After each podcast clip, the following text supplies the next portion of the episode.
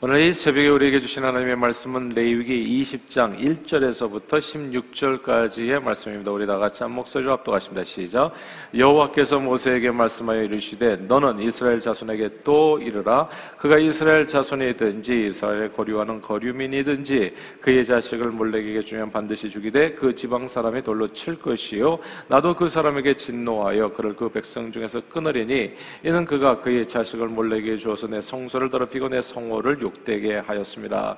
그가 그의 자식을 몰렉에게 주는 것을 그 지방 사람이 못 본 채하고 그를 죽이지 아니하면 내가 그 사람과 그의 권속에게 진노하여 그와 그를 본받아 몰렉을 음란하게 섬기는 모든 사람을 그들의 백성 중에서 끊으리라. 접신한 자와 박수무당을 음란하게 따르는 자에게는 내가 진노하여 그를 그의 백성 중에서 끊으리니 너희는 스스로 깨끗하게 하여 거룩할지어다. 나는 너희 하나님 여호와이니라. 너희는 내 규례를 지켜 행하라. 나는 너희를 거룩하게 하는 여호와이니라. 만일 누구든지 자기의 아버지나 어머니를 저주하는 자는 반드시 죽일지니 그가 자기의 아버지나 어머니를 저주하였은즉 그의 피가 자기에게로 돌아가리라. 누구든지 남의 아내와 간음하는 자 곧 그의 이웃의 아내와 간음하는 자는 그 부와 음부를 반드시 죽일지니라. 누구든지 그의 아버지의 아내와 동침하는 자는 그의 아버지의 하체를 범하였은즉 둘 다 반드시 죽일지니 그들의 피가 자기들에게도 돌아가리라. 누구든지 그의 며느리와 동침하거든 둘 다 반드시 죽일지니 그들이 가증한 일을 행하였음이라. 그들의 피가 자기들에게로 돌아가리라. 누구든지 여인과 동침하든 남자와 동침하면 둘 다 가증한 일을 행함인즉 반드시 죽일지니 자기의 피가 자기에게로 돌아가리라. 누구든지 아내와 자기의 장모를 함께 데리고 살면 악행인즉 그와 그들을 함께 불살을지니 이는 너희 중에 악행이 없게 하려 함이니라. 남자가 짐승과 교합하면 반드시 죽이고 너희는 그 짐승도 죽일 것이며 여자가 짐승에게 가까이하여 교합하면 너는 여자와 짐승을 죽이되 그들을 반드시 죽일지니 그들의 피가 자기들에게 돌아가리라. 아멘.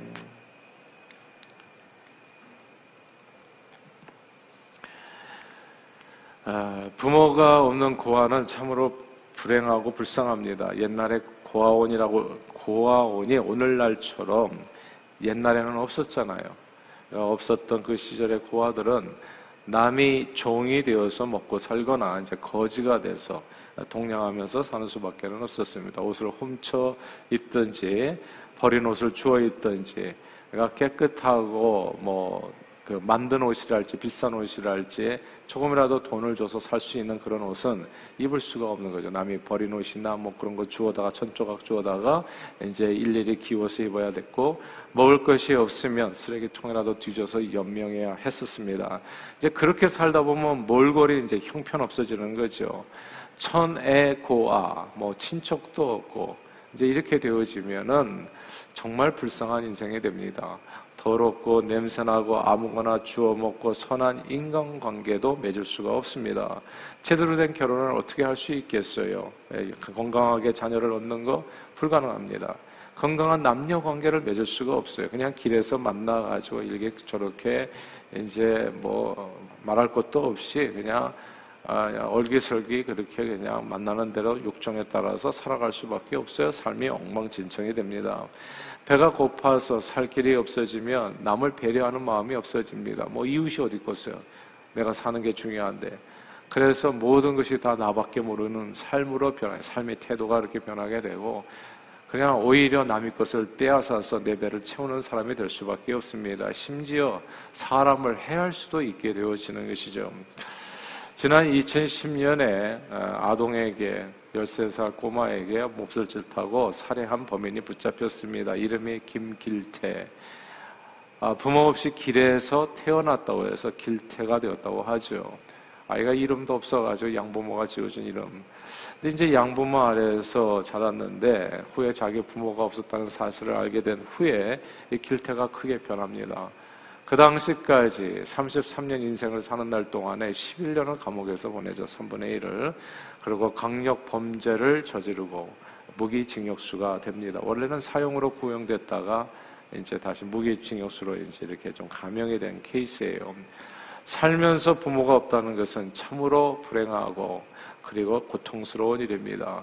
윤리, 도덕 이런 걸 생각할 수가 없어요. 사람답게 사는 모든 길이 쉽지가 않아요. 정말 우리가 생각하는 그냥 인간답게 사는 아주 평범한 삶이 어려운 겁니다. 무엇보다도 그의 인생에 이렇게 살라 저렇게 살라 가르쳐주는 사람이 없어요. 가르쳐주는 사람이 없어. 밥 먹을 때는 소리내고 먹지 말아라. 밥 먹을 때는 이렇게 이제 자세를 똑바로 하고 먹어야 된다. 꼭꼭 씹어 먹어야 된다. 뭐 이를 닦아라. 아침에 일찍 일어나라. 학교 가야지. 이런 얘기가 하나도 없는 거예요. 하나도. 그냥 아침에 일어나면 자기가 살아야 되는 거예요. 각자 소견에 오른 대로 본능이 시키는 대로 정말 짐승처럼 살 수밖에 없습니다. 자, 이게 하나님을 잃어버린 인간의 모습을 이야기한 거예요. 태초의 인간들인 아담과 하와가 에덴 동산에서 범죄한 후에 저들은 에덴 동산을 잃은 것이 아니라 너희 죄가 너희와 너희 하나님 사이를 내었다고 하늘 아버지를 잃은 겁니다. 이게 진짜 큰일이었거든요. 에덴 동산 잃은 게 뭐가 큰일이겠습니까? 하나님이 다시 만들어주면 되는 거. 그딴 거는 얼마든지 하나님께서 다시 창조해 주실 수 있는 일이에요. 선물이 뭐가 그렇게 귀하냐고요. 선물을 주는 기버가 더 중요하지. 아버지 하나님을 잃었다는 거. 탕자처럼 부모를 떠나서 죄를 지은 인간은 부모 잃은 천의 고아의 신세가 된 겁니다. 하늘 아버지를 잃은 인생은 방황하기 시작했습니다. 어떻게 살아야 잘 사는 것인지, 어떻게 살아야 행복한 것인지, 어떻게 살아야 생명을 얻되 풍성이 얻는 삶을 사는 것인지 알 수 없었습니다. 그저 각자 소견에 오른 대로 본능이 시키는 대로 자기 마음대로 자기 생각대로 자기 생긴 대로 살게 됐습니다. 이렇게 하나님 없이 사는 사람들이 각 지역마다 이제 자기들이 모여서 살다 보니까 그래도 지역에서 이제 이렇게 더불어서 함께 살다 보니까 뭔가 이렇게 특색을 가지지 않겠어요? 그래서 각 지역마다 세상 풍속이 생겨난 겁니다. 풍습을 만들어 살게 된 거예요. 우리 한국 같은 경우는 이제 양반님 내에 있었고 뭐 이렇게 질서랍시고 이제 그렇게 종들이 있었고 뭐 천민, 상민 해가지고 중인 이렇게 이제 이 계급이 있었죠. 뭐 풍습을 만들어서 살게 되는 거예요. 그리고 어떤 풍습도 조상님들에게 제사 드리는, 조상신들에게 제사 드리는 이런 풍습을 만들어서 하고 거다가 또 성황당에 가가지고 또 비나이다 이런 풍습도 생기고 뭐 장군상이라 알지 나무를 깎아서 만들어가지고 돌로 깎아가지고 그 앞에 절하는 거. 각 나라마다 아버지를 잃어버리고 난 다음에 이런 세상 풍속들이 생기기 시작한 겁니다. 하나님 없이 사는 사람들의 모습은 마치 부모 없는 자식들과 같이 아무거나 주워 먹고 아무거나 주워 먹어요. 꿀꿀이죽 그냥 다 집어넣어가지고 배를 채우는 게 중요하거든요. 그냥 진짜 짐승이나 먹는 돼지나 먹는 거를 그냥 그렇게 먹고 살 수밖에 없어요. 과거에 그래서 한국에 보니까 아니지 중국 보니까 그냥 못 먹는 게 없다고 하더라고요. 중국에서 못 먹는 건 책상 다리하고 날아다니는 비행기밖에 없다고. 온 세상 것들을 다 아무거나 주워 먹고 사는 거예요. 박쥐도 주워 먹고 박쥐도 이렇게 먹더라고. 박쥐 그 코로나 바이러스 박쥐. 우리 옛날에는 사실 선지도 되게 많이 먹어서 뭐든지 먹었어요. 기름덩어리도 먹고. 왜냐하면 먹을 게 없어요. 아무거나 주워 먹는 거예요. 그냥 배를 채워야 되잖아요. 아무거나 주워 먹고 옷도 아무거나 입고 약자를 배려하는 만큼은 눈꼽만치도 없고 그냥 강한 사람한테는 비굴하고 약한 자에게는 강하고 속여 빼앗고 남녀관계는 엉망진창. 자, 이런 세상에서 하나님께서 이런 세상을 불쌍히 여기서 아브라함을 선택하셨어요. 힘 있는 사람은 어떤 세상입니까? 뭐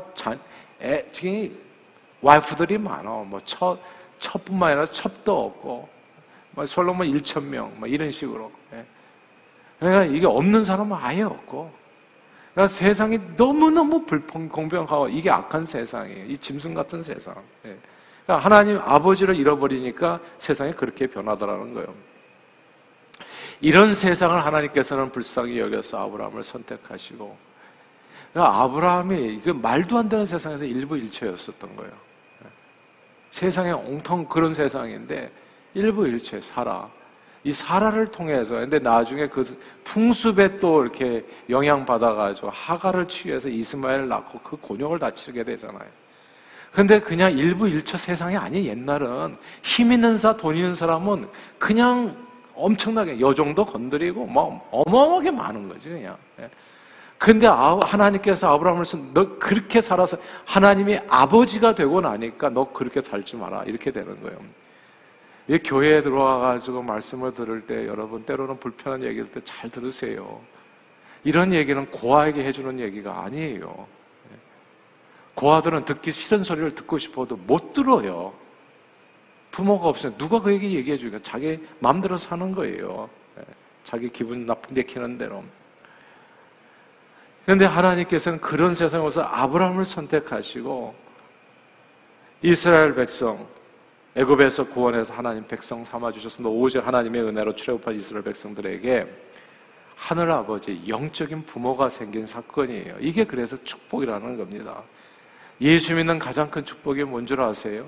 영접하는 자, 곧 그 이름을 믿는 자들에게는 하나님의 자녀되는 권세, 우리에게 아버지가 생긴다는 거예요. 그래서 그 이후로 우리의 삶과 인격이 달라지는 겁니다. 우리가 비나이다 이런 신들은 세상 천지빛깔이에요. 그게 아니라 우리가 오늘 이 새벽에도 주님 앞에 온 것은 아버지 하나님의 말씀을 듣기 위해서 온 거예요. 아버지 하나님의 말씀, 너희는 이렇게 살아라. 그러니까 이게 주제가 영적인 부모를 만난 이스라엘 백성들은요, 모든 삶이 달라지게 됐습니다. 먹는 것부터 달라졌어요. 뭘 먹어라, 뭘 먹지 말라. 어떤 옷을 입어라, 어떤 옷을 입지 말라. 하나님과의 관계는 이렇게 해라. 다른 인간과의 관계에 대해서 모든 것을 배우고 알게 됐어요. 이게 고아였을 때는 누가 가르쳐주는 사람도 없었거든요. 서로서로 아름아름해서 눈치껏 하면서 살았는데, 근데 하나님 아버지가 딱 생기고 나니까 아버지가 얘기해주는, 너는 그런 사람이 아니다. 막 사는 사람이 아니다. 얘기해주는 거예요. 하나님의 말씀을 듣고 그 말씀에 따라 살면서 사람들의 모습이 내적으로 외적으로 다 변하게 되었습니다. 하나님을 모를 때에는 모두 음란하고 거짓되고 남의 것을 힘으로 빼앗는 도적대 강도들이었는데, 예수님을 알고 나서 모두 레이디스 앤 젠틀맨이 된 겁니다. 이게 진짜 사실이에요. 옛날에 노르웨이, 지금 스웨덴 그 잘 사는 나라들 있잖아요. 북구에 그런 멋진 젠틀맨들이 옛날에는 다 바이킹들이었다고요. 다 강도떼들이었다고요. 그런데 예수가 들어가고 나서 그 나라들이 다 변한 레이디스 앤 젠틀맨. 오늘 본문까지 레위기의 말씀은요, 구원의 하나님을 자기들의 삶의 중심에 여호와, 나는 내 하나님 여호와라는 뜻이 뭐냐면 하나님을 여호와, 자기 하나님으로 삼는 걸 얘기하는 겁니다. 주님으로. 그 하나님을 여호와 나의 주님으로 모시고 나서 변화된 이스라엘 백성들의 삶에 대한 얘기입니다. 계속 이어지는 말씀이죠. 어제 말씀에 두 재료로 직조한 옷 입지 말고 옷을 아무거나 걸쳐 입지 말아라. 너희 아버지다, 내가 너희 아버지. 옷 깨끗하게 입고 살아라. 아무거나 이렇게 기워서 이렇게 집어서 입지 말고 한 통으로 짠 옷을 입어라. 옛날에는 그냥 천 아무 쪼쪼그나 해가지고 같이 이렇게 엮어가지고 그냥 누더기가처럼 입고 살았거든요. 나는 네 아버지다. 너 그렇게 입고 살지 말아라. 그래서 하나님께서 우리의 옷모습을 바꿔주는 거예요. 깨끗한 옷으로. 옷 입는 게 달라진 겁니다. 그리고 자기 여종이라도 정혼한 여종의 부적절한 행동은 안 된다. 너 책임지고 너 책망받을 일 한 거다. 그런 짓 하고 살지 말아라. 자기 처 아내를 사랑하고 그냥 아무 여자나 건드리고 다니지 말아라, 제발. 그 얘기를 누가? 아버지가 해주는 거야. 누가 얘기해 주겠어, 이 세상에서. 땅을 경작할 동안에는 그냥 땅을 갖다가 못 살게 그래서 1년 동안, 3년 동안 그냥 계속 천태부터 저기 하지 말고, 그러면 땅이 다 버리니까. 그러고 땅에서 경사에서 4년째 첫 열매는 모두 하나님 앞에 바치고 좀. 그렇게 하고, 그 다음에 5년째 섭도 네가 먹어라. 그럼 너 진짜 그냥 열매가 풍성하게 맺혀서 잘 먹고 잘 살 거다. 그러고 이제 또 무엇이든지 피채 먹어서는 안 된다. 건강에 좋다고 드라큘라도 아닌데 말이지 피를 좋아해서 사슴피를 빨대 꽂아먹는 거, 이거 안 된다는 거예요. 우리 한국에서 예전에 선지 먹을 게 없었을 때예요. 지금은 먹을 게 있는데 왜 그렇게 사냐고요. 선지 해장국 같은 거 제대로 먹지 마세요. 그냥 신약 성경에도 피째 먹지 말라고 얘기가 됐어요. 구약만 나오는 게 아니라 구약 성경에 어떤 말씀들은 이미 이제는 말하자면 오징어 같은 거 먹지 말라는 얘기도 있는데 그건 신약 성경에서 다 풀어줬던 얘기예요. 근데 사도행전 15장에 보면 공의회 때 피는 먹지 말라고 얘기해서 목매어 죽인 짐승, 음행 같은 거 몇 가지. 이런 모습이 선하지 않다. 하나님 보실 때 하나님의 아들과 딸들이 하기에는 너무나 모양 빠지는 일들이라는 거예요. 내가 너희 하나님, 네 아버지라는 뜻이에요. 이게 네 하나님 여호와다. 나는 네 아버지다. 아버지니까 아버지 말 따라서 이제는 좀 다르게 살아라, 그 뜻입니다. 겉모습도 이상하게 머리를 돌려 깎던지 몸에 문신하고 살지 말아라. 이게 다 하나님 없는 사람들이 그렇게 마음대로 하고 살았던 거지. 이제는 너희 하나님이야. 네가 네 아버지다. 그렇게 살지 말아라 얘기해 주는 거예요. 신접한 자와 박수무당 추종하지 말라. 공평한 저울 사용하고 노약자들을 존중하라. 옛날에는 그냥 힘 있는 사람이 최고였거든요. 예. 오늘, 그리고 오늘 이어지는 말씀은 이미 한 말씀들에 대한 강조인데, 오늘은 하나님의 말씀을 어기는 사람들 어떻게 될 건가? 그건 죽음이다.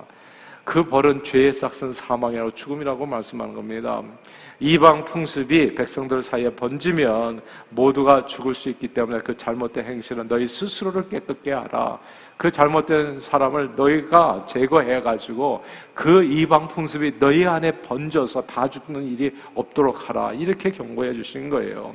몰렉이라고 하는 이방신을 섬기는 자는 죽이라 했습니다. 그리고 자기 부모를 저주하는 자도 죽입니다. 부모를 공경해야 돼요. 이게 복받는 길입니다. 간음한 자 둘 다 죽입니다. 아버지, 아내와 동침한 자, 며느리, 동성애자, 장모, 짐승과 교합한 자 다 죽여서 그런 잘못된 풍습이 하나님 아버지, 나는 내 하나님 여호와라. 정말 하나님을 욕되게 하는 일을 하지 마라.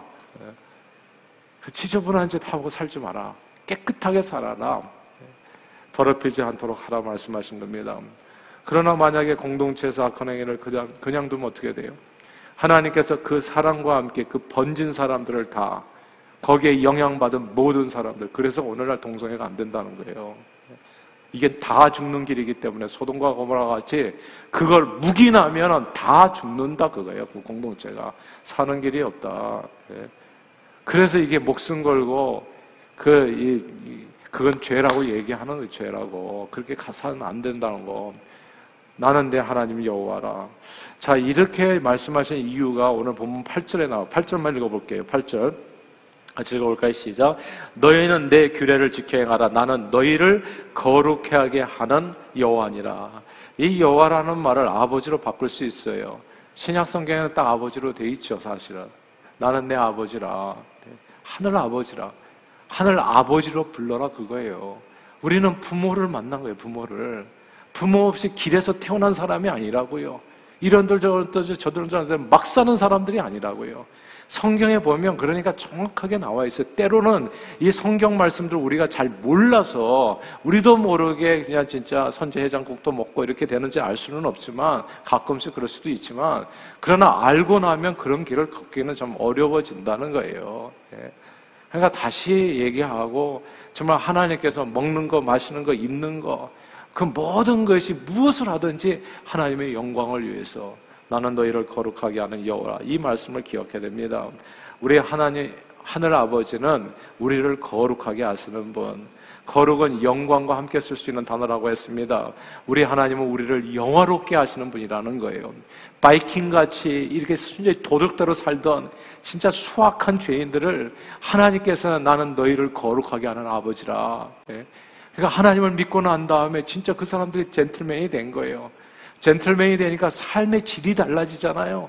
완전히 멋있는 사람들이 되잖아요. 진짜 남이 다 부러워하는, 북구의 그런 사람들의 삶의 모습을 너무너무 부러워하더라고.